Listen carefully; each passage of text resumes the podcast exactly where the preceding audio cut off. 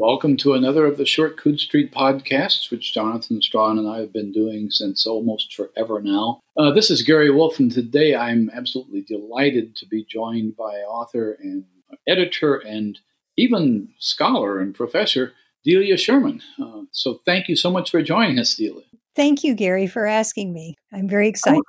I, I, I wanted to. Uh, you you actually have a doctorate, and you actually taught college for uh, off and on for a while, haven't you?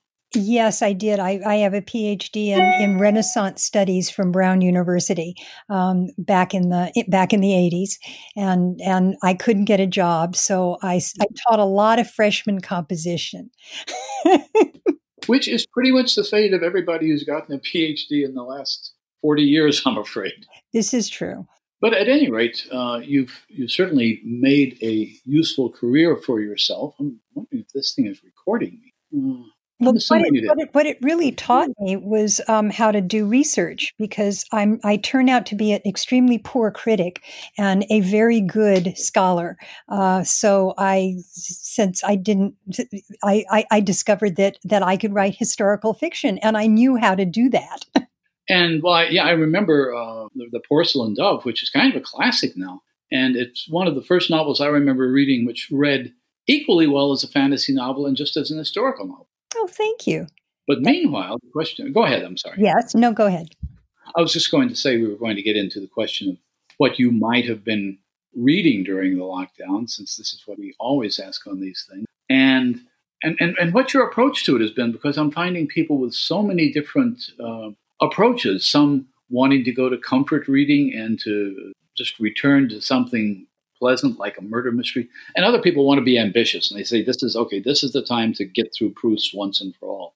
Uh, where do you fall on that spectrum? Well, I kind of fall on both ends of it. Um, I am currently researching a, a, novel that was set during the Franco-Prussian War and the Siege of Paris, uh, which basically means that um, there's a great deal of research to be done and a great deal of material that can be done because it was very well documented, and and I've been reading quite a lot of it in French, which I do read fairly well but that's mm-hmm. where i'm that's where i'm being ambitious is reading french newspapers from 1870 and and and memoirs and things like that, um, which takes a lot of concentration, um, leaving me with absolutely none for fiction. Uh, at the beginning of this entire thing, I couldn't read anything at all. I mean, I could, I, I could really turn it on and say, I am doing my work now, and I'm going to read this history of the of the Paris Commune, but I couldn't, I couldn't focus on a lot of fiction. So. Um, I found myself listening to audiobooks uh, uh-huh. and mostly audiobooks of things that I had heard, read and heard before. Um, Miss Phryne Fisher's Murder Mysteries got to work out. Um, and I also started listening to um, I, my favorite kind of mysteries are the 19 are, are, the are the early ones the, from the early part of the 20th century mm. so i find myself listening to um, you know to Ngaio Marsh and Margery Allingham and all of those people who were who were working with a certain not not necessarily cozy but they were usually amateur detectives they were right. various kinds of people and there's a woman writing now called T.E. Kinsey K-I-N-S-E-Y who is writing a series of, of mysteries um, about a lady Hardcastle and it took me far longer than it should have to realize that basically what she was doing was taking Peter Wimsey and gender switching him so, I was wondering if, if, if, yeah, because I was wondering if you were going to mention uh, Dorothy Sayers at some point along. Well, I'm fond of Dorothy Sayers, but I did not go back to her much. Um, uh-huh. I, I, my heart really, oddly enough, belongs to Ngaio Marsh, uh, okay. who I find an absolutely fascinating. She does a lot of theater stuff. She does a lot of theater mysteries, and I just, I just love those. um, so that's that's a lot of what I have been reading, and I've read a lot of Dickens. Um, I mm-hmm. listen to a lot of Dickens, um, and that's wait, wait, wait a minute. A lot of Dickens is a lot. Well, yeah. In the past six months, I have listened to um, I have listened to Our Mutual Friend, which is my favorite Dickens, and I read it every year, um, and Bleak House, and Nicholas Nickleby, and um, uh, one that I, oh, yes, Little Dorrit, and yeah, that was the last one I listened to. How long does it take to listen to something like Bleak House? Well, when you walk every morning for uh, over an hour, um, it probably takes about a month. and I well, also listen to it while I'm knitting. uh-huh.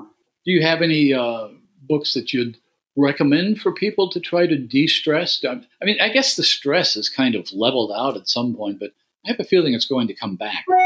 Well, it depends on who you're talking to. I mean, I find that it goes in cycles. That that there's that that you know something will come up on the news cycle, and then suddenly the stress level will go up. But you can't live like that. No. Um, the the the mysteries I think partly because they're structured so that chaos happens, the unthinkable happens, there is loss, there is when you really start thinking about, you know, you some some some of the mysteries are somebody dies and nobody seems to care very much um, mm-hmm. about the person and about the psychology behind it. What they're interested in doing is find out who done it. They're more interested in justice, and they're bringing back and they're bringing back mm. the order that having a body in the middle of a library or whatever um, has disrupted. Uh, so it's it's comforting to read that kind of mystery because you're not that emotionally engaged, but you are engaged, and what you're coming mm. to is a sense of order, um, which right now seems to me to be, you know, really important. I suppose a sense of order and a sense of closure as well. Yeah, exactly. Exactly. But, I mean, I, I, always thought this about mostly about Agatha Christie, but to some extent, um, the other period, other writers of that period, uh, that the world, they're very conservative kinds of fiction because at the end of the story, the world is exactly the same as it was at the beginning of the story. It it it is. Um, the thing that I like about the Lady Hardcastle mysteries is that they are about progress. So uh-huh. the world is it, it, is it is they're they're written sort of to, World War One is is is on the horizon, and mm-hmm. they're they're writing mm-hmm. about their it, it, it, it it actually could be that they're it's I, I, can't because I have a terrible memory for dates. Um, they they they could be in the twenties, but where whenever they are set, you get a feeling that things are changing very fast. So there's one about women's suffragette, f- women's suffrage. Mm-hmm. There's one that that that has a great deal about the new kind of of um, movies being made. So that that that this is just is is is this an invention of Satan? Is this a good thing? Um, late Lady Hardcastle loves making basically stop motion film, and that is her hobby, uh, which I think is completely delightful. Um, every every single one of them has as its basis the ones that I have read so far, which are all the ones that exist, um, is is about change. So the world is changing, and what doesn't change is human relationships. And what doesn't change is the need for justice. Not necessarily because not, not, not everybody gets arrested or carried away. Some people get forgiven, just like Sherlock Holmes did it.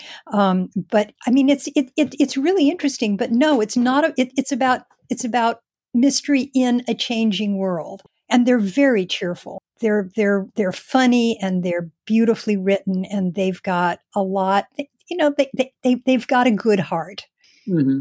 when you're doing research like you mentioned uh, looking at the, the, paris commune or old uh, newspapers and this sort of thing do you come across neat things like the idea of making stop motion movies and think i've got to use that somewhere well, you can't use everything, no. unfortunately.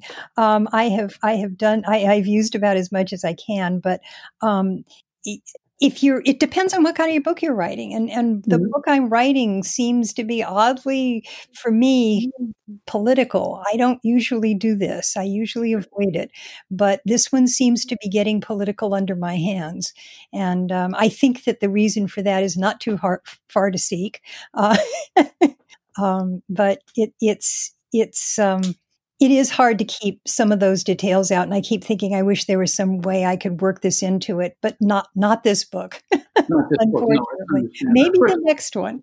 Well, there's the argument which has been made, I forget by whom, that there is no such thing as non-political fiction.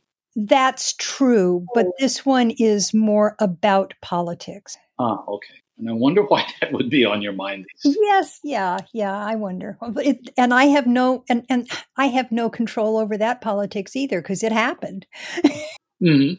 Well, are, are, are you working on a book uh, a book for adults now? I assume. It is, vi- yeah, yes, a great deal. The, the entire first section takes place in a um, disorderly house. Okay. so yeah, absolutely adults. Um, I it I ran out of I ran out of children's ideas. I ran out of of um, and I couldn't make it YA because I don't think that YA has gotten quite so loosey goosey that it could deal with, you know, brothel life. But um, but and I wanted to write about war, and I want I wanted to write about grown-ups. Um, Mhm. and this, and I have been thinking about this book for something like twenty years, so it was time to write it already. I don't blame you for wanting to write for adults, but don't you find, and I find this out talking to uh, people about um, some of your work as well, about Smallbone, for example. A lot of adults seem to like that. You seem to have a lot of adult fans of your kids' books. Yeah, yeah. Um, well, I'm just I'm writing. I'm just I I I read um, Ursula K. Le Guin with with considerable interest uh, and and about the, the things that she wrote about writing. And she Uh-huh. always said that when you're writing a book for children, you are writing a book before you're doing anything else, and that you shouldn't that you shouldn't have little tiny ideas, and you shouldn't have you, you shouldn't talk down to your audience. Mhm. Um, so I am simply writing the books that I would have enjoyed when I was 10, 11, 12, and 13. Um, and that was, I, I really, that's my, com- that is one of my comfort places. I myself kind of missed out on being a teenager entirely. I didn't get it. I, I just wasn't a very good teenager. And so I can't do that. I also can't write to the teenagers of today because we live in different worlds. Um, and I have absolutely no experience or feel for theirs.